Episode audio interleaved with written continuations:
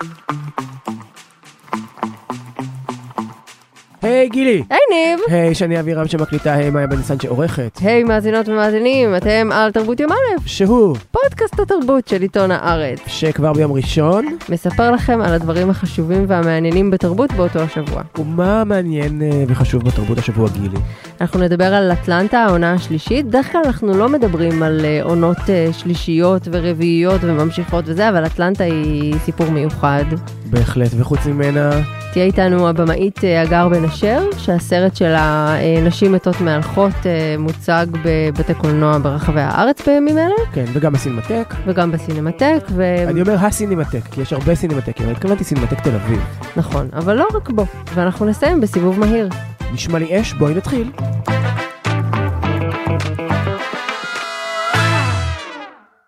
שלום, הבן של יונתן גפן פה. אביבי? שלום. בואו. פגשת את מאיה? היא פה בסביבה איפשהו. לא, האמת שלא. אפשר אולי שתי בירות? ברור, מה שאתם רוצים, תרגישו בבית, מה קרה לכם? טירוף בחוץ, לא לנו להיכנס כמעט.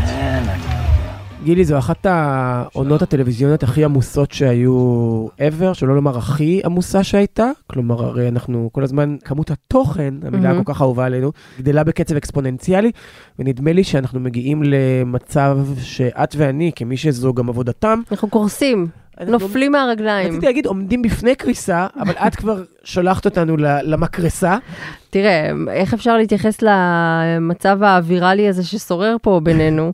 אנחנו שנינו פה ממש מלוא הטנא. תראי, אני, אני רק אפרוט uh, כמה דברים שיש כרגע והולכים לעלות על המרקעים.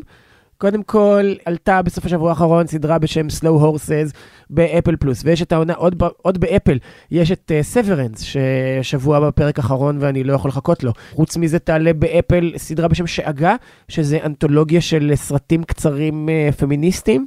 Hmm. זה נראה מאוד מעניין עם uh, במאיות קצה כאלה. ויש עונה חדשה של של אטלנטה שתכף אה, נדבר עליה. ויש את uh, סמוך על סול שחוזרת, ובובה רוסית שחוזרת, והאיש שנפל לכדור הארץ, שזה מה שהיה האיש שנפל מכוכב אחר עם דיוויד בוי, אז עושים את זה עכשיו עיבוד טלוויזיוני. ויש סדרה חדשה של דיוויד סיימון, ונוח הנגלנדר יגלם אותו? אני לא יודע, או הוא או התאום שלו מכוחו של הכלב. ויש סדרה חדשה של דיוויד סיימון uh, מהסמויה. ולמרות כל אלה, מה הדבר היחיד שאנשים רוצים לדבר איתנו אני עליו? שתלתי רמז מטרים. כן. שנות הירח שנות כמובן. הירח. זה הדבר היחיד שמעסיק אנשים, רק על זה הם רוצים לדבר. אתה שואל אותם, ראית אטלנטה? אומרים לך, עזוב אטלנטה, ראית פרק 4 של שנות הירח? ראית פרק 5? זה לא נגמר. כן, ראית אה, מאור כהן עושה שלום חנוך? זה לא ייאמן. זה לא יאמן. את- איך את מסבירה את זה? תראה, יצא לי לקרוא משהו שכתבה מירית טובי, אחראית הדרמה בהוט, האישה שאישרה את הפרויקט הזה, כן. שהדבר הכי גרוע שיקרה לסדרת טלוויזיה ש- זה שהיא לא תגרד אה, לאף אחד, היא לא תעורר שום אמוציה, וגם אמוציות של אה, לעג, כל עוד אנשים צופים, הם ממש סבבה עם זה. אבל איך אפשר להסביר את מה שקורה שם על המסך? זאת אומרת, למה זה מעורר לעג וצחוקים וצפיית קאלט שמתהווה בזמן אמת, שזה מאוד מאוד נדיר, זה אני מבין לאור מה שקורה על המסך. איך זה קורה על המסך? איך זה יכול להיות שמישהו קרא את התסריטים האלה ואישר, את המונולוגים האלה ואישר? אלא אם כן, יש פה חתרנות קמפית מכוונת ובלתי נראית, ששורשיה במוח קמפי, כמו נגיד של ג'ון ווטרס, אני לא יכול להסביר את מה שקורה שם. אי אפשר להסביר את הפאות האלה, את העיצוב האומנותי, את הדיאלוגים. אי אפשר להסביר שם כלום, שום דבר לא מנומק, שום דבר... זה יודע- הכל פשוט נפוח מחשיבות עצמית ומ... לא יודעת, לא יודעת באמת מה הולך שם, אבל אני יכולה להגיד לך שדיברתי על זה עם אה, במאי טלוויזיה, שכולנו מכירים דברים שהוא עשה, אדם עם אה, שורה ארוכה של קרדיטים, והוא אמר לי, אני לא יודע, זה פשוט בדיחה, ואני לא יכול להפסיק לראות את זה. כן, כנראה שיש בזה משהו. זו בדיחה, אבל זו בדיחה שמישהו לא התכוון לספר. זה כאילו מישהו עולה ומספר מונולוגים ממש ממש רציניים, ופית, וכל הקהל מתפוצץ מצחוק. אבל זה הסוג הכי טוב של הומור, לא? שאתה לא מתכוון אליו. כאילו, יש שם כל כך הרבה זיעה שהושקעה, אבל ה... היא כאילו בכיוון הלא נכון. כן. נכון? זה כאילו כאילו- זיעה שמיועדת רק לעיגולים מתחת לבית שכם, נכון? לא, אני מתכוון, יש כל כך הרבה עמל שהושקע בדבר הזה, והאפקט של זה הוא פשוט 180 מעלות משם. שש שנים, גילי. שש שנים לא היה אף אחד שעבר על תסריטים. ניסחה את זה, אני חושב, הכי טוב, מאזינה של תרבות יום א' בשם ליאור, שבשבוע שעבר ניגשה אלינו באיזה בית מרזח, מרצח. כן. ואמרה לנו, היה שם איש עם רגל מעץ, כן. כזה. והיה גם ראש העיר, על מה את מדברת? באמת היה ראש העיר. זה היה- נכון? כן. זה היה לא... למה הוא היה שם? לא ברור. היא אמרה את המשפט הבא, וזה נורא נורא מדויק. היא אמרה, זה כמו הסרטים של אבי ביטר, רק באשכנזית. What? Uh, where for Will for, for the for the party? Yeah, for the do, is it? I, I don't I don't know what you're saying. ניב, גילי? יום חג הוא לנו. וכל כך למה? כי פסח בא. אה, תראה, נכון. אבל וכמו שמעידים הסינוסים שלי, גם האביב הגיע. האביב הגיע, הפסח בא, ואחרי ארבע שנים, עונה חדשה לאטלנטה. זה קרה למעשה בשבוע שעבר, אבל מכיוון שהיית אה, מהמם, הייתי ולא- מקובדת ולא הייתי איתנו, כן. ובינתיים קרו לי כל מיני דברים. אנשים שיגרו אליי ציר עצמות, וככה מצאתי את עצמי, אחרי החלמתי, אנשים, אנשים, אמר, ועשה מירכאות. כן. באוויר. וככה מצאתי את עצמי צועדת מהקצב ביום שישי האחרון עם שני קילו עצמות עליי, כדי להכין בבית, ניב, עד כדי כך. אפרופו, זה שלא היית שבוע שעבר, אני רוצה רגע להציע פה הצעה שהגיש לי אה, גיסי עופר, מהמם. שהוא גם מאזין של התוכנית וגם אה, איש תוכן בכל רמ"ח איבריו. הבן אדם פעם המציא פורמט של ריאליטי, של אוטובוס טיולים, שכל פרק ההדחה היא שמדיחים אה, מטייל נוסף. מדובר בגאון. והוא אמר, אתם שני מטומטמים, כי את הפרק על אוסקר לא צריך לעשות לפני, אלא צריך לעשות אחרי. ככה גם יהיה לו זנב יותר ארוך, כי מי רוצה להקשיב לפרק ניחושים אחרי שהאוסקר כבר התקיים? זה דבר אחד, נכון? יש בזה משהו? חשוב מאוד. וב' תוכלו לדבר על מה שהיה, וככה לא תפספסו את הסתירה. נכון. עכשיו, אנחנו דיברנו קצת על הסתירה הזו, נכון? אנחנו- כן, מי מי לא דיבר על הסתירה הזאת? וזה שלח אותנו, אותי לפחות, זה שלח למחילת אה, ארנב, מהמם. נוהגים לומר באינטרנט, שבה גיליתי שמתברר שהסתירה היא פרקטיקה של הבעת עליונות סנטולוגית. מה? שככה יהיה לי טוב. מתברר, שימי לב, שוויל סמית לא הייתה לו אופציה אחרת. אתה כסנטולוג בכיר, אתה לא יכול להיות מושפל בסיטואציה, לא מול אדם, ובטח לא כשצופים כל כך הרבה אנשים. לכן הברירה היחידה שנותרה לו בתורה שהוא מתרגל, היא ללכת לסתור למי שעליו בו. ובאשתו, שהיא אה, סנטולוגית אדוקה יותר אף היא ממנו. עכשיו תשמעי, זה גם מסביר אבל את התגובה הראשונית ואת התגובה השנייה. בדיוק, את, ה- את הפער הזה בין זה שהוא צוחק, לבין זה שהוא אחר כך אה, אה, עולה וסותר לו. שככה יהיה לי טוב. כן. מזל שהוא לא הוריד את הכפכף, ואז, ונתן לו עם הכפכף. חכי, ואז גם עשו ניתוח של איך ההתעמרות הסדרתית של תום קרוז, גם בראשי האולפנים וגם באנשי הצוות וגם בשחקנים של משימה בלתי אפשרית, הוא מצלם עכשיו שני סרטים במקביל, והכריח את האולפן לשכור לו צוללת גרעינית בשביל ה... אה, אה, גם בשביל זה וגם בשביל זה. לא, זה מקרייגסליסט, כאילו, אתה כן. יודע, אתה נכנס, תחפש צוללת. גם זה אולי לא גרעינית, סתם צוללת. חבל, את יודעת מה חבל? מה? שההוא, הדני, לא אמר לו, בוא, יש לי צוללת להראות לך. יש מישהי מצוינת שיכולה להמליץ לך, אוי כן. ואבוי, זו בדיחה שחורה מדי, סליחה. רגע, וגם הוא, זו הדרך שלו להפגין עליונות, הרי תום קרוז הוא כאילו הסנטולוג העל, וכשהם מתנצלים, גם כשוויל סמית מתנצל וגם כשתום קרוז מתנצל, הם לא באמת מתנצלים, הם מתנצלים לנו, לכל האנשים שהם לא סנטולוגים. Hmm. זה מה שהתחקיר אה, שקראתי אה, טען, וזה כל כך נוח וכיף לי להאמין בו, וכל כך יהיה עכשיו נוח וכיף לי ללכת עם זה ב... אני ב- אומרת, בוא נפיץ. בדינר פארטיז כזה, מהמם. ללכת ולספר את זה, אתם יודעים הרי שזה, הרי, איזה מין- הלא. איזה מילה מקטינה זו הרי? הרי, אתם הרי, לא יודעים, כולנו יודעים, ידענו. כשאתה אומר הרי, אתה כאילו אה, אה, מצפה מ- ממי שאתה מנהל איתו את השיחה, שהוא יודע את הפרט הזה גם, למרות שברור לך שהוא לא יודע אותו. זה, המקבילה של אה, להעיף לו סטירה. כן, עכשיו, איך הכל מתקשר, גילי, ב- בשבוע הזה? איך? קודם כל דיברנו על התקרית הזאת ועל הסטירה, ואנחנו הולכים עכשיו לדבר על אטלנטה, ואיך קוראים לפרק הראשון של אטלנטה בעונה הזאת. שלוש סטירות. שלוש סטירות. חוץ מזה, הזכרנו את הסדרה uh, Slow Horses, שעלתה מהמם. באפל, נכון? סוסים איטיים. איך קוראים למי שכותב אותה? שככה יהיה לי טוב, קוראים לו וויל סמית. בדיוק, שזה לא אותו וויל סמית, זה וויל סמית uh, uh, בריטי בכלל. זה פשוט תוכנית אלוהית, מה שקרה כאן, זה השגחה פרטית של כל האלמנטים האלה. ואפרופו, תוכ... אמר תוכנית אלוהית, ומהי תוכנית אלוהית אם לא אטלנטה? עכשיו אפשר לדון כבר. באטלנטה? אני חושבת שמומלץ אפילו לדון באטלנטה, כי אתה יודע, זה מסוג הסדרות האלה שאתה שום דבר כבר לא יפתיע אותך מבין הבחירות שלהם, אבל להתחיל עונה שלישית אחרי ארבע שנים בפרק שאין בו אף אחת מהדמויות הקבועות של אטלנטה. פרק שהיית מצפה למצוא כזה בפרק 6 פתאום, נכון? שהוא איזה מין אתנחתה בין שני פרקים שיש ביניהם קשר עלילתי. כאילו, אתה יודע, זה הזכיר לי גם הקדימון שלו, גם ממש ההקדמה, וגם כל מה שקורה בפרק הזה מאוד הזכיר לי את uh, מה שקרה בוואטשמן. הפתיח של אה, וואטשמן. כן. די, זה כבר שודר, אז אנחנו לא עושים פה ספוילר לאף אחד, אבל לא. זה באמת uh, פתיח שהוא כמו סרט קצר ומקריפ ביותר, וגם הוא מדבר על סרט אימה. סוריאליסטי. ממש. בעיניי זה גם לא מאוד רחוק, נגיד, מהעולם של ג'ורדן פיל, ומה שהוא עושה, ואיך שהוא מתייחס לחוויה השחורה כאלמנט מעורר אימה. כן, ויש לנו בעצם סיפור על uh, ילד שחור שנלקח למשפחת אומנה של שתי נשים, uh, זוג לסביות uh, הכי עם גינה אורגנית, ו... לכאורה, הכל לכאורה, לכאורה, הכל לכאורה. שהבית שלהן לכאורה הוא הדבר הכי פרוגרסיבי ומתקדם שיש. הן לוקחות uh, לאומנה ארבעה ילדים, כולם שחורים, ויש להם כזה דוכן בשוק האיכרים, אבל... זה, הכי, זה הבדיחה הכי טובה בפרק, שיש לו שלט שכתוב עליו free hugs, ואז מישהו שואל אותו אם hugs זה אבא שלו? מה שקורה שם הוא לא רחוק מתסריט אימה, וגם שתי הנשים האלה הם בעצם אה, מין גרסה עכשווית לבעלות אה, מטעים, בעלי מטעים זה, בארצות זה הברית. סיפור אמיתי. היו כאלה שתי נשים ב-2018, זה היה בסביבות וושינגטון, נכון? אם אני לא טועה. אני לא יודע אם בשביל הון סימבולי או הון מהרווחה, הרי זה לא שיש שירותי רווחה מאוד מאוד פעילים בארצות הברית, פשוט לקחו לעצמן עוד ועוד ילדים שחורים והזניחו אותן. כן, הפרק הזה שמתנהג כמו סרט קצר ולכאורה לא קשור, אבל הוא כן קשור לתמה הגדולה של, uh, המשימה הגדולה של uh, אטלנטה, המשימה הגדולה שהיא לקחה על עצמה.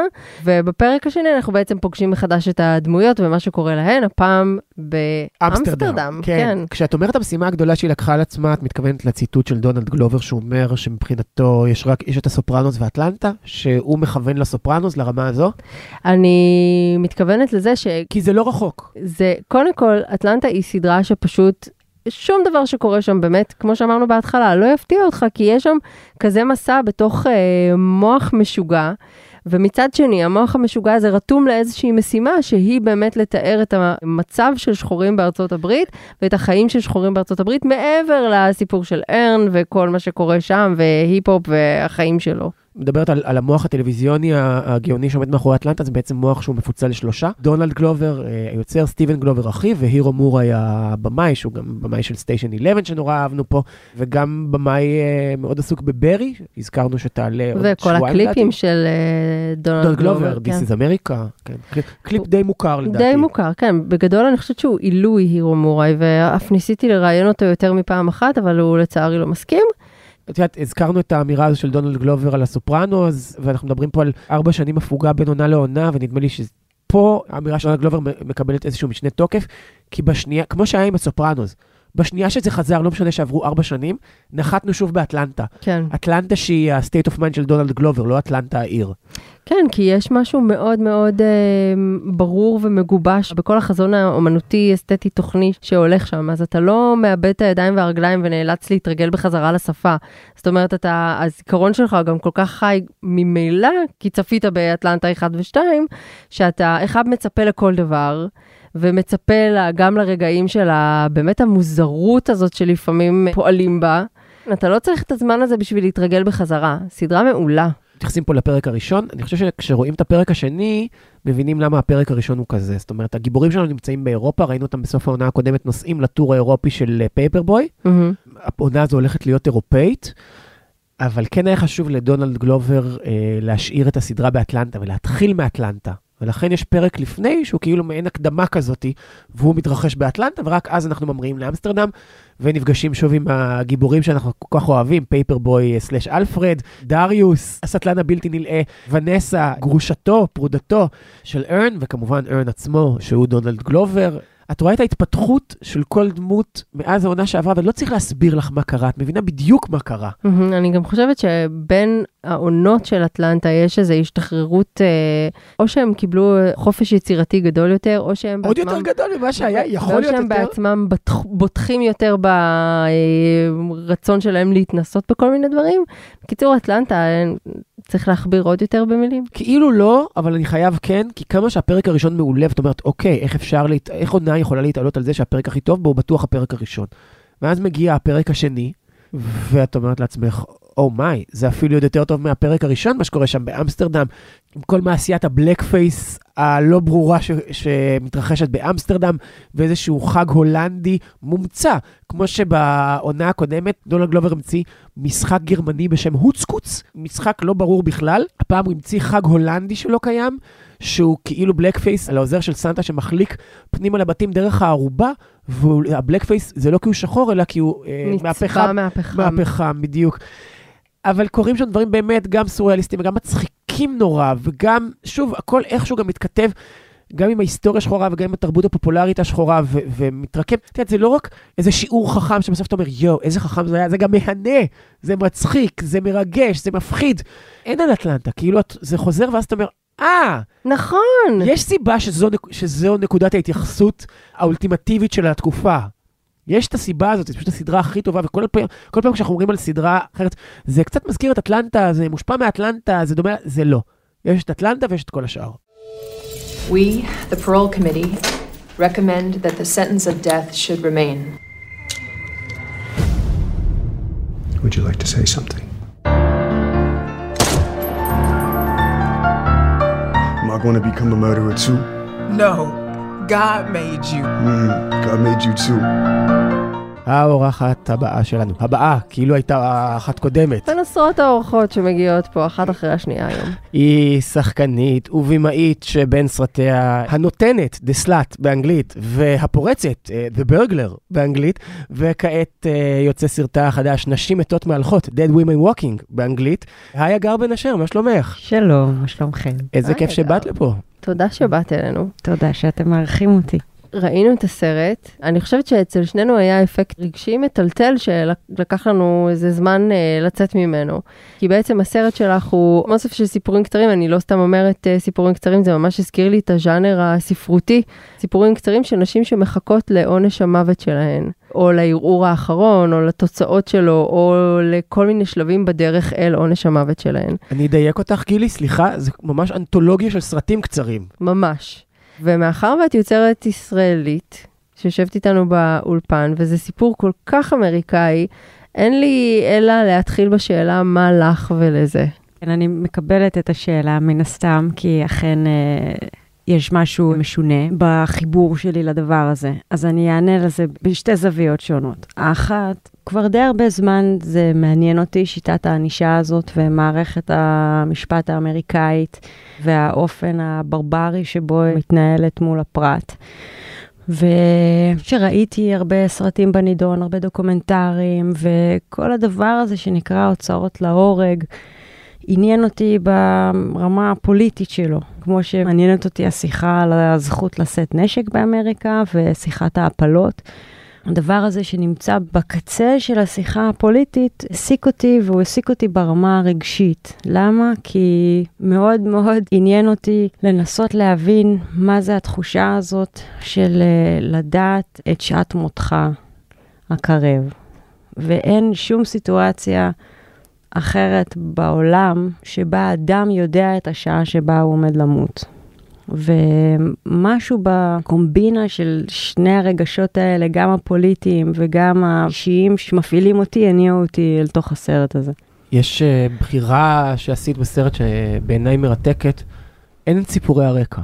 את לא חוזרת אחורה כדי להציג את הטראומה של אנשים, ולעשות איזו רציונליזציה ללמה הן פעלו כמו שהן פעלו, ומה הנסיבות והכורח החברתיים שהופעלו עליהן והביאו אותן לפעול כמו שהן פעלו. אלא רק בדקות האלה הספציפיות בהן את מלווה אותן, נגיד הנסיעה מבית המאסר לבית ההוצאה להורג. למה החלטת לעשות את זה? זאת אומרת, כאילו להוריד את ההנמקות. זה, לכאורה זה צעד שאמור לפ... לעזור לנו לפתח את האמפתיה עליהם, או יותר אמפתיה לכיוון מה שהם עשו, ובחרת לוותר על זה. עכשיו שאתה אומר את זה, אני מבינה שזה מה שעשיתי, אני לא חושבת שזו הייתה החלטה מודעת, ו... וככל שככה שאלת את השאלה, שאלתי את עצמי אם... אם פרויד קיים בכלא או לא קיים בכלא. זה יפה, אנחנו שלושתנו מצוננים קצת. כן, זה ממש יהיה הפרק המאנפף. זה פרק ספיישל. סוף החורף. סוף החורף וסוף המגפה. כן. ניסיתי מאוד מאוד בסרט להימנע מצדקנות. זאת אומרת, להגיד, אה, תראו, הנשים המסכנות האלה שעברו טרגדיות נוראיות, על אף שאני מדברת על זה, אני לא מנמקת ולא נכנסת לתוך הפסיכולוגיה של זה, וזה משהו שהיה לי חשוב לשמור אותו. אני דווקא חושבת שזה מאוד מתחבר למה שענית עליו קודם. אם מה שעניין אותך זה העידן הפוליטי שקשור להוצאה להורג. אז אין מה להתבזבז על הסברים, זאת אומרת, את מדברת על הוצאה להורג, כי זה הנושא של הסרט אולי, אם מסתכלים על כל האנתולוגיה הזאת, זה הקו שחותך את כולו, אז באמת ההנמקות וההצדקות והמטענים הפסיכולוגיים וכל מה שאפשר להסביר הוא מיותר, כי את ממקדת את המצלמה שלך על הוצאה להורג ועל הטקסים שסביב זה, ודרך זה את מספרת סיפור גדול יותר, הוא רק לא הסיפור של האנשים. בעיניי ההישג פה הוא אפילו יותר גדול, משום שאנחנו כן מגיעים למצב של אמפתיה mm-hmm. עם כל דמות ודמות, למרות שאנחנו לא יודעים את העבר וההיסטוריה שלה ולמה היא הגיעה לשם ואיך היא הגיעה לשם. ובכל זאת, אחרי עשר דקות בערך, נכון? שיש לנו עם כל דמות, אנחנו, יש לנו אמפתיה מלאה כלפיה. היא הפרוטגוניסטית שלנו בכל אחד מהרגעים האלה. נכון. אני רגע אסייג את מה שאמרתי, או יותר נכון, אה, אפתח את זה. אני חושבת שהשיחה של הסרט היא אכן שיחת ההוצאות להורג. אבל לתחושתי, אם אני מקמטת באמת אה, להבין על מה הסרט, בסופו של דבר הסרט הוא על נשיות, על פחד ממוות, על מה זה להיות אישה שהייתה קורבן של מציאות והפכה להיות uh, מקרבן, וזה על התפרים העדינים שמרכיבים uh, נשים שעשו מעשים מאוד מאוד חמורים. ואני חושבת שזה כן קשור למה שאתה אמרת, שבסוף החתירה היא כן לספר את הרגע הזה שבו האישה הזו נמצאת. מתוך מקום של חסד וחמלה, ולאו דווקא מתוך המקום של הלקוניות של המערכת בהליך ההוצאה להורג. כי גם מה שאת עושה עם המערכת, בדרך כלל, אני חושבת אולי ממש בכל הסרט דיברת על חסד וחמלה, זה ממש משהו שמאפיין את אולי כמעט כולם שם. גם מי שבתוך המערכת האסירים, מי שנותן את התמיכה, מי שמזרז את התהליך, הם כולם מלאים בחמלה. זאת אומרת... אפילו מי שנראה נבל, כן. למשל, הזכרתי את הנסיעה הזו מבית הכלא לבית ההוצאה להורג, יש שם איזה מישהו שכאילו מציק לאחת האסירות, אבל אז מתברר שזה ממניע, לא, לא ממניע של עכשיו להטריל אותה, לא ממניע של לעשות לה את החיים עוד יותר קשים כל עוד הם נמשכים, אלא, אלא ממקום אחר לגמרי, נכון. אני לא רוצה לספיילר. זה גם מפתיע. במובן הזה. אבל כן, אני רוצה לשאול אותך על הבחירה הזו. אנחנו כל כך רגילים לדמות מסוימת של... ולכללים המסוימים שבהם בית הכלא עובד. ואת קצת אה, משחקת עם הכללים האלה. אז אני רוצה לשאול אותך באמת על הבחירה באמפתיה והבחירה בחסד וחמלה. זה משהו שאיכשהו היה לי ברור מההתחלה של הליך היצירה, שזאת תהיה הדרך של הסרט. כי אני חושבת שיש משהו שהנפש האנושית לא יכולה לשאת אותו כמעט, באם זה רק היה אפל וקודר ומפחיד. ועניין אותי דווקא למצוא את המקומות שבהם יש סדקים גם במערכת המאוד מאוד אגרסיבית הזאת. לטעמי תמיד יש סדק בכל מערכת. וב-24 שעות uh, אחרונות בחייה של מישהי, המערכת נותנת לסדק הזה להיפאר עוד קצת. וזה מה שרציתי לספר. זאת אומרת, לא רציתי דווקא להגיד, הנה, זאתי המערכת האגרסיבית, הלקונית, הנוראית, שמוציאה להורג באופן חסר רחמים. גם כי אחת מהפגישות היותר מעניינות שהיו לי בתחקיר הייתה עם אה, מוציא להורג. טליין. אה, עם טליין. מזריק בימינו. בדיוק. או כיתת יורים בימינו, כי הם הולכים ומשתגעים שם בנורת קרוליינה וכל מיני כאלה, אוקיי, במאמר מוסגר. אה, זהו, אמרת קודם, אמריקה, כדי לסייג שזה עונש, הוא קיים רק בחלק מהמדינות, נכון. ולא בכולן, וגם במדינות האלה יש כל הזמן מאבק על לבטל אותו. נכון. זה ממש אחד מהנושאים הכי אה, מדוברים באמריקה, באמת בקנה אחד עם ההפלות ועם כל המהלך הזה. איך שזה גם הולך ביחד, זאת אומרת, מקומות שאוסרים הפלות מתירים עונש מוות. נכון. או תומכים בעונש מוות. מה זה נכון. מתירים? זה דבר מאוד מעניין, בסוף זה, זה שאלה של אה, דת, כן, והתפיסות הנוצריות והמקומות uh, שבהם uh, הנצרות... זה אירוני, על כאילו כן. קדושת החיים ממקום אחד, והיכולת פשוט לרסק אותם ולגמור אותם ממקום אחר, כאילו בשם אותו אלוהים. זה משהו, אה? זה אותי גם מאוד העסיק אה, בזמנו, ברגע ההוא בזמן. אבל רגע, ספרי על הפגישה עם המוציא להורג. ובכלל על התחקיר, איך מתחקרים כזה דבר? איך מתחילים לתחקר סרט כזה? המוציא להורג, אני אתחיל איתו כי הוא היה דמות מפתח בהליך התחקיר. המוציא להורג היה אחראי על 98 הוצאות להורג.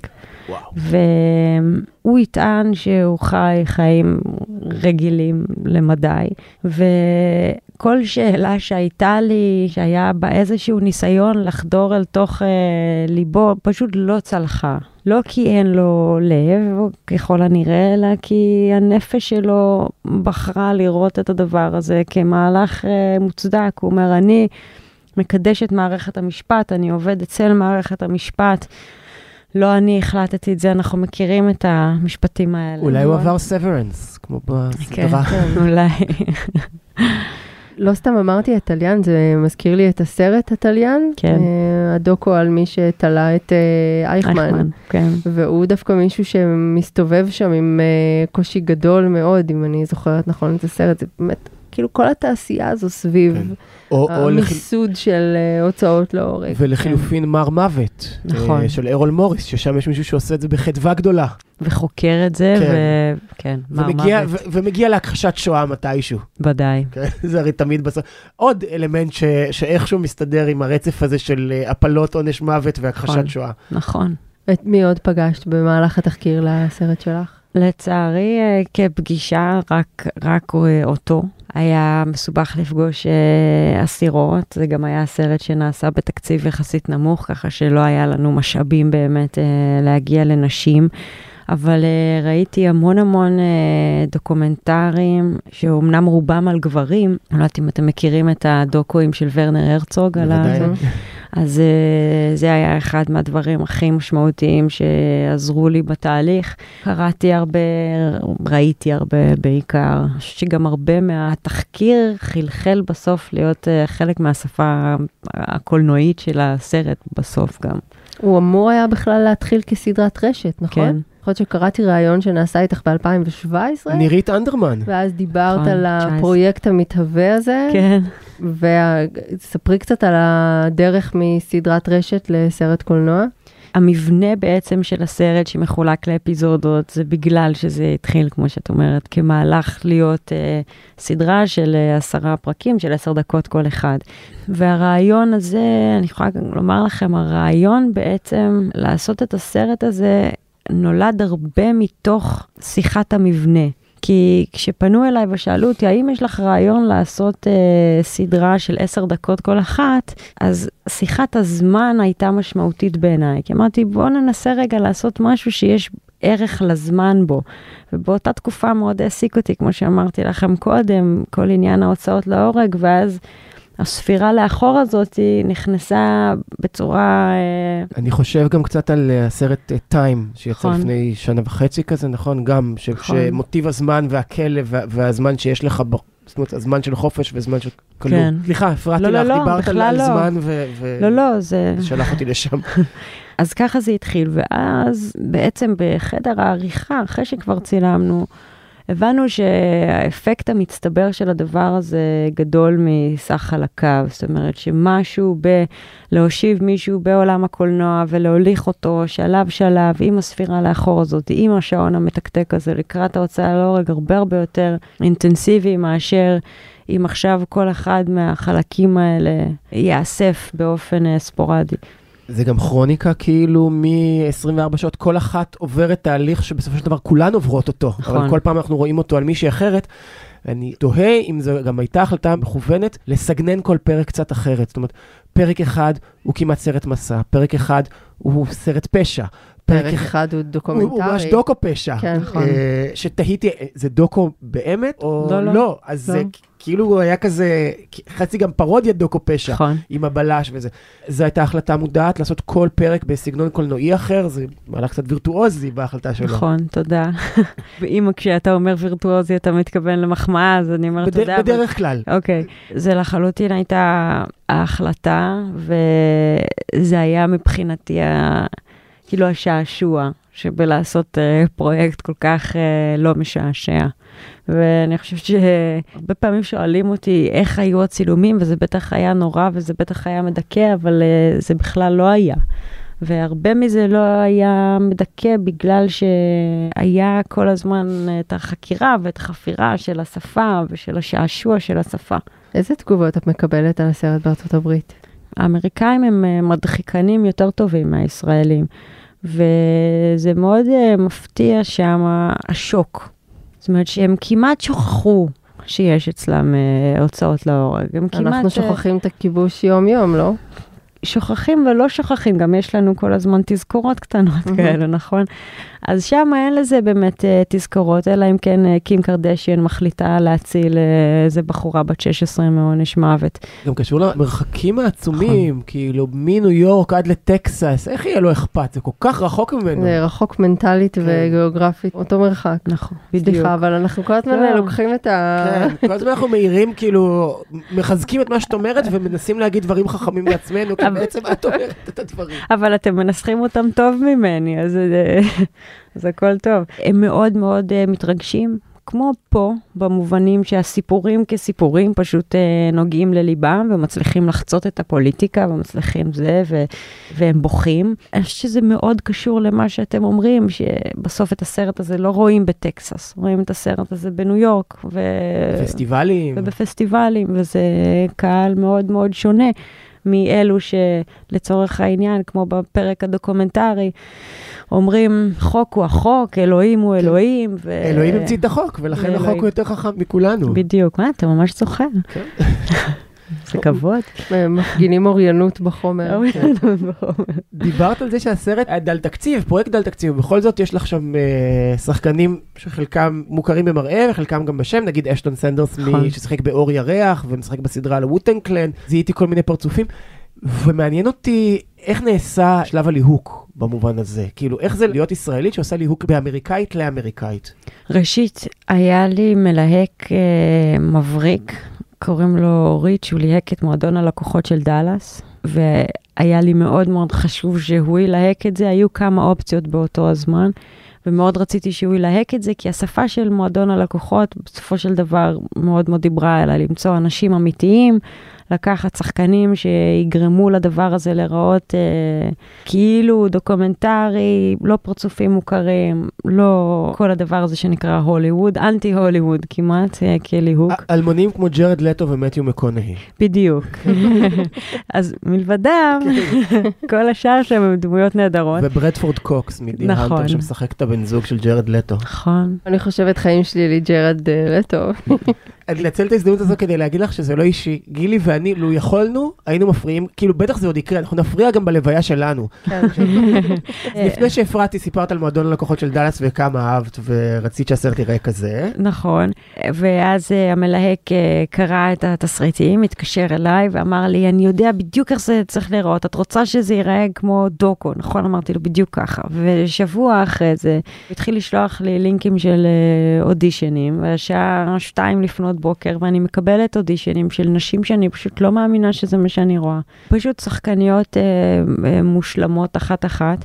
אני יכולה לומר שדייל דיקי, ידעתי מראש שאני רוצה לתפקיד הנזירה, דייל דיקי היא שיחקה עד העצם, ועכשיו כמה פרקים אה, זה. היא היחידה שאמרתי אותה אני רוצה, ובגלל שהוא הכיר אותה מאוד מאוד טוב, זה לא הייתה בעיה, והיא באה בשמחה גדולה. והיא אמרה לי, זה פעם ראשונה בחיים. שאני לא משחקת את הנרקומנית, אלא את מי שעוזר לה. יפה. ושאלה לסיום, לארוחה האחרונה שלך, מה היית מזמינה? אני צמחונית. יש uh, 17 דולר ועשרה סנט זה התקציב לארוחה האחרונה. אה, לא ידעתי שזה תלוי תקציב. תלוי. תקציב. בן אדם, זה הארוחה האחרונה שלו, תפרגנו לו עוד איזה... 17 דולר ועשרה סנט. עודף אה, מ-20. עודף מ-20. אני מניחה שזה פיתה מהמזנון, לא? כאילו, אם כבר... שנישאר במשפחה. פיתה כרובית. פיתה כרובית. זו בחירה מעולה. תודה. Uh, בבית, כשצפיתי בסרט עם הבן זוג, אז ככה הפנינו את השאלה אחד לשני, כן. והתשובה שלי הייתה ככה, זה היה לי ברור, בורקס וחצי קילו בוטנים, איזה בורקס? גבינה. את אפילו נכנסת בתקציב של 17 דולר. יישאר לי עודף לקולה. נכון. אני אקח קולה ולא דיאט קולה, כי מה אכפת לי? ארוחה האחרונה. הארוחה האחרונה. מעניין שאמרת שהצמחונית, כי תהיתי האם ארוחה אחרונה מבטל צמחונות. כאילו זה הרגע האחרון שלך. הפרה כבר מתה. הביס האחרון, או החזיר. בחרתי eggs benedict לארוחה האחרונה מה שלי. אתה אומר? עם, עם home fries בצד, אני נורא אוהב. ולא אכלתי מיליון שנה. זה ממש טעים. ביצים, חמאה ובייקון, מה... זאת אומרת, אם לא הזריקה תהרוג אותי, הכולסטרול יהרוג אותי. זה- הנה משהו להוריד מסדר היום כן. שלך באותו רגע. מוות סימפטי באותה מידה, אני חושבת. מוות מהיר, עתיד מזהיר, אמרו פעם. This country treats women like second class citizens. We're overlooked, underpaid, and overwhelmed. We deserve a magazine that inspires us. The matriarchy awakens. Why is she so angry? גילי. אני רוצה לשתף, אני רוצה לשתף אותך בזה שכשלא היית, נעשה פה סקר, אה, כאילו מה זה סקר? את יודעת, לקחו חברת סקרים חיצונית ובדקו אה, איזה תכנים עובדים ואיזה תכנים לא עובדים ומתי אנשים, עד איזשהו שלב אנשים נשארים איתנו ומתי הם נוטשים את הפודקאסט, וגילו שסקס מוכר. באמת. ולכן אנחנו נתחיל את הסיבוב המהיר שלנו עם שקש. אני הייתי בטוחה שאמרת שלקחו חברה חיצונית ועשו ס... חשבתי שמה? כן. לשם הראש שלי הלך, אולי בגלל שראיתי את מינקס. בדיוק. אה, איך את מחברת את הדברים? מינקס שזמינה גם ב-yes וגם בהוט, מספרת אה, על אה, מגזין פמיניסטי, נכון? מהמם, שהמוציא לאור שלו הוא מוציא לאור של מגזיני פורנו. כן, אבל כאלה פרינג'ים, אימהות מניקות, אה, כן. עכוזים שחורים, מאוד ניש... ז'אז'ים אה, זה כזה. מאוד נישה, הוא כאילו, יש מי שיאמר שאת ההשראה הוא קיבל מהקטגוריות השונות ביופורן, מה שהיה יכול להיות נכון, אלמלא הסדרה הייתה מתרחשת בשנות ה-70. כן. אז uh, הגיבורה שלנו היא בעצם, uh, יש לה חזון וחלום להקים מגזין uh, פמיניסטי. סטייל מיז של גלוריה סטיינם, היא בכלל גלור- גלוריה סטיינם וואנאבי כזו. ממש, והיא פשוט לא מוצאת uh, מימון בשום מקום, חוץ מאצל אותו מוציא לאור, שדווקא ממש חם על, ה... על העניין, אבל הוא חושב שמה שיעבוד ממש ממש טוב זה שילוב של פורנו לנשים. המוציא לאור אגב הוא ג'ייק ג'ונסון מניו גרל, אם את זוכרת אותו. אה, לא כל כך צפיתי בניו גרל, אבל uh, פרצוף מוכר. כן, וחיובי, הוא. וחיובי, כן, בסך הכל אה, כן, הוא- חמוד הוא מאוד. עושה שם עבודה טובה. מה שמוביל לזה שבעצם הסדרה הזאת היא כאילו גלריית הזרגים המגוונת ביותר שנראתה על המסכים הקטנים forever כאילו. זה כאילו, נכון, יש את הסצנה בסופרבד, חרמן על הזמן, כן. שמראים את כל הציורי זרגים של ג'ונה היל, וכזה זה עובר, והוא מספר, ציירתי כזה, ציירתי כזה, אז מהמם. ככה רק בחי. ורק בחי, ממש בלייב ולפנים שלך, את כזה, הרצף הזה של, אה, של בולבולין. וזה מפתיע אותך, זו המגמה, לא? אני כאילו, חושבת, אין זרג, אין סדרה. אבל אתה זוכר שהיה לנו ויכוח רציני מאוד על היעלמותם. אתה יודע, אה, דגמתי פרק מברידג'רטון, כן. עונה שנייה. למה עשית את זה? אני לא יודעת למה עשיתי את זה. מה, היה לך כל כך טוב בעונה הראשונה שאמרת, אני חייבת להמשיך, לראות מה קורה שם. לא, אבל אתה יודע, ברידג'רטון הייתה מקום שבו במידה שווה נראו גופים נשיים וגבריים מרהיבים לרוב. כן. ואז היה לנו... מהטעמים זה- האנטומיים ראית את זה. ברור. היה לנו את הוויכוח הזה שלנו ואת הנו-נו-נו הקטן שעשינו לנטפליקס, שמה נסגר כשמניין האיברים החשופים לא היה שווה בין גברים לנשים. לא עברת בחדל. אני מדמיינת אה, בולבול קטן שואל, בחדל מה? בחדל בזין שלי.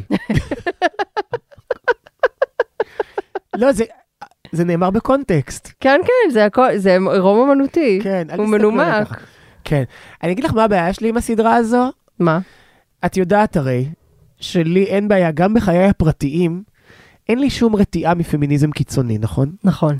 כאילו, זה לא מאיים עליי בשום אופן, ההפך. כן, אלו הטקסטים כן, כן. שקוראים אצלכם בבית. כן, קוראים, ואת יודעת, גם מפנימים ומבינים ומנהלים עליהם דיון.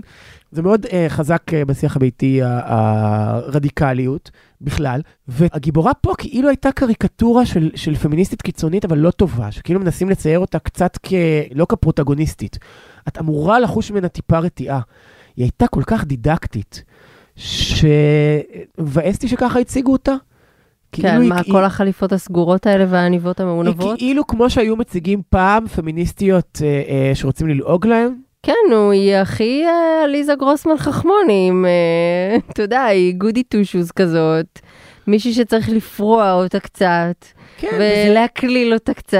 כן, וזה זה נורא קלישאה כזו, לא? זה לגמרי קשה, אבל הסד- כל הסדרה הזאת, אני לא יודעת, יש אה, הלל גדול על הסדרה ברשתות וכאלה. אני מודה, זה לא שם למעלה. לא. כאילו זה כיף, והוא הוא נורא טוב. את יודעת, כאילו החלוקה הזאתי, שהיא החנונית, השקדנית, המתודית, האקדמית, והוא הפרוע והמשוחרר שמקליל אותה. הוא גם מסגביר לה באיזשהו שלב. שהיא כן כיפית, היא פשוט לא רואה את זה, והיא צריכה להחצין את הצד הזה בה. כאילו, תפתחי כפתור, ממי, למה את לא מחייכת? כן, אבל הסדרה היא, זה לא שהיא מבקרת את העמדה שלו, היא- הסדרה היא בעמדה שלו. זו נקודת המבט של הסדרה. ונדמה לי שגם אחרי, נגיד, מיסיס אמריקה, שחזרה לתקופה הזאת, איי, ולמגזין, בול מה שרציתי להגיד. ולמגזין פמיניסטי שהתנהל בתקופה הזאת על אמת, וגם, נגיד, המבט החדש שלנו על פורנוגרפיה שאנחנו לומדים להכיר.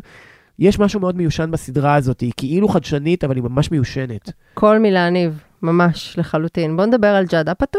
כן, נדמה לי שמחובתנו כן, פשוט להזהיר כן. את כל המאזינות והמאזינים מהסרט הזה. הקפסולה קוראים לו כן. בעברית. פשוט סרט מלפני שנתיים, אה, עם בדיחות של לפני שנתיים, על עלילה של לפני שנתיים, את יודעת, בידודים, ואל תיגע בי, וקורונה מדבקת, ועכשיו תרחץ ידיים. כאילו, אפאטאו, מה קרה לך, בן אדם? מה נהיה? אתה אחראי לכמה מהסרטים הכי מצחיקים של 15 השנים האחרונות, נגיד, מהדייט שתקע אותי והלאה. אתה יודע, תעבור ב-Forgetting Sarah Marshall ו Superbad, נדבר גם על סרטים שהוא הפיק, כן? והוא הפיק גם את אסון מהלך של אימי שומר, ורק לפני שנתיים, כאילו, בתחילת המגפה, הוא ביים את הסרט היפה הזה עם פיט דיווידסון, המלך של סטטן איילנד, מהמם. שכאילו הראה שעדיין יש לו את זה, וזה סרט כל כך מיושן, אני בהלם שזה אפאטו, באמת. אני בהלם שזה עלה, אבל האמת שאני לא כל כך בהלם, כי זה עלה בנטפליקס, והם לא מקפידים. לא רק שהם לא מקפידים, כמו שנגיד אה, Don't Look Up, אל תסתכלו למעלה, היה מה קורה כשבמאי כמו אדם מקיי עובר דרך אה, מטחנת הבינוניות של נטפליקס. Mm. כאילו חיברנו את הסרט, היו בדיחות טובות, היו בו רגעים יפים, אבל זה לא מהסרטים הטובים של אדם מקיי. אז ככה גם פה, כאילו נדמה לך שג'אד אפאטו פשוט עבר נטפליקסיזציה. כן. אז שם אנחנו אומרים... אה, לא, גם אה, אה, להזהיר זה חשוב, גילי, ואנחנו מבצעים פה את עבודתנו נאמנה, אל תדאגי. לעומת זאת, יש לי חוב, הייתי צריכה לדעת כזה כן. סטייל, אבל הפוך. אני ברתיעה ובחשש ניגשתי לחברה הגאונה עונה שלישית. עוד בנפולי היית סקפטית. עוד בנפולי הייתי סקפטית, כי התחלף שם במאי. זה רמז לאורח שלנו שבוע הבא גם, שימי לב. אוקיי, וכי התחלף שם במאי, וכי לא ידעתי איך זה יהיה, וכי שני. הפרקים הראשונים אה, קצת היה בהם מינון אה, מלודרמטי יותר מהרגיל, אבל אני חוזרת בעונה פגז. צפיתי בכולה בזמן שהייתי שרויה בקורונתי.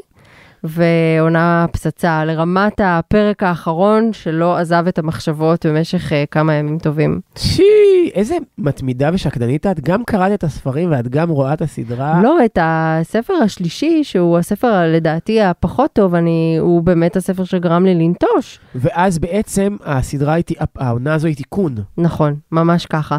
ואם כבר דיברנו על הספרים, אני רוצה שנסיים ב- ב"התאומים", ספר... אנחנו לא אה, נסיים, הרי בסוף יש המלצת מוזיקה שלי. את תמיד מנסה לסיים את זה לפני. אני רוצה את הסוף, זה כן. סולו שלי. כן. אז אה, אני כן רוצה אבל להסב את תשומת הלב ל"התאומים", ספר שירה של אורית אה, גידלי, שעשתה פה איזשהו אה, מעשה... ראיתי את הסרט שעשו מזה עם שוורצנגר ודני דה ויטו. דומה אך שונה. כן, סרט אה, שביים איוון רייטמן המנוח. זה ספר שירים שאורית גידלי כתבה אחרי שהיא ובן הזוג שלה התמודדו עם אה, משבר גדול מאוד בחיי הנישואים, היא גילתה שהוא בגד בה. ככה את אה, אומרת את זה פה? ככה אני אומרת את זה פה, ככה זה נאמר, זה הדבר. אה, זה הרעיון שלך מיום חמישי, שהתפרסם ביום חמישי האחרון. נכון. שבר את האתר. שבר את האתר, אז הלוואי שחצי מהאנשים שקראו את הרעיון ילכו לקרוא את השירים, גם כי השירים, ציטטתי שם ביקורת שנכתבה על הספר, שהמבקר מתאר איך הוא קורא את השירים ודופק לו הלב, והוא לפעמים ככה מסיט את המבט מרוב שהאימה היא מזדחלת עליו. זה ספר שמתעסק במשבר שיש לו אפקטים רגשיים, אבל הוא נקרא כמו ספר אימה. כל המציאות שירים? מתערבלת. השירים הופכים לסרט? השירים, לס- כן.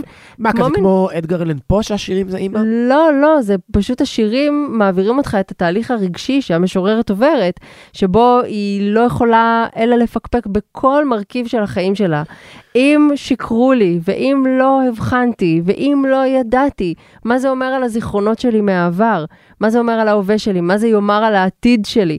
אני חייבת לפקפק בכל דבר שקרה לי, גם ברגעים הכי הכי הכי יפים, כי משהו בתפיסת המציאות שלי התעוות עכשיו. זו לא הגדרה הדרך- של גזלייטינג?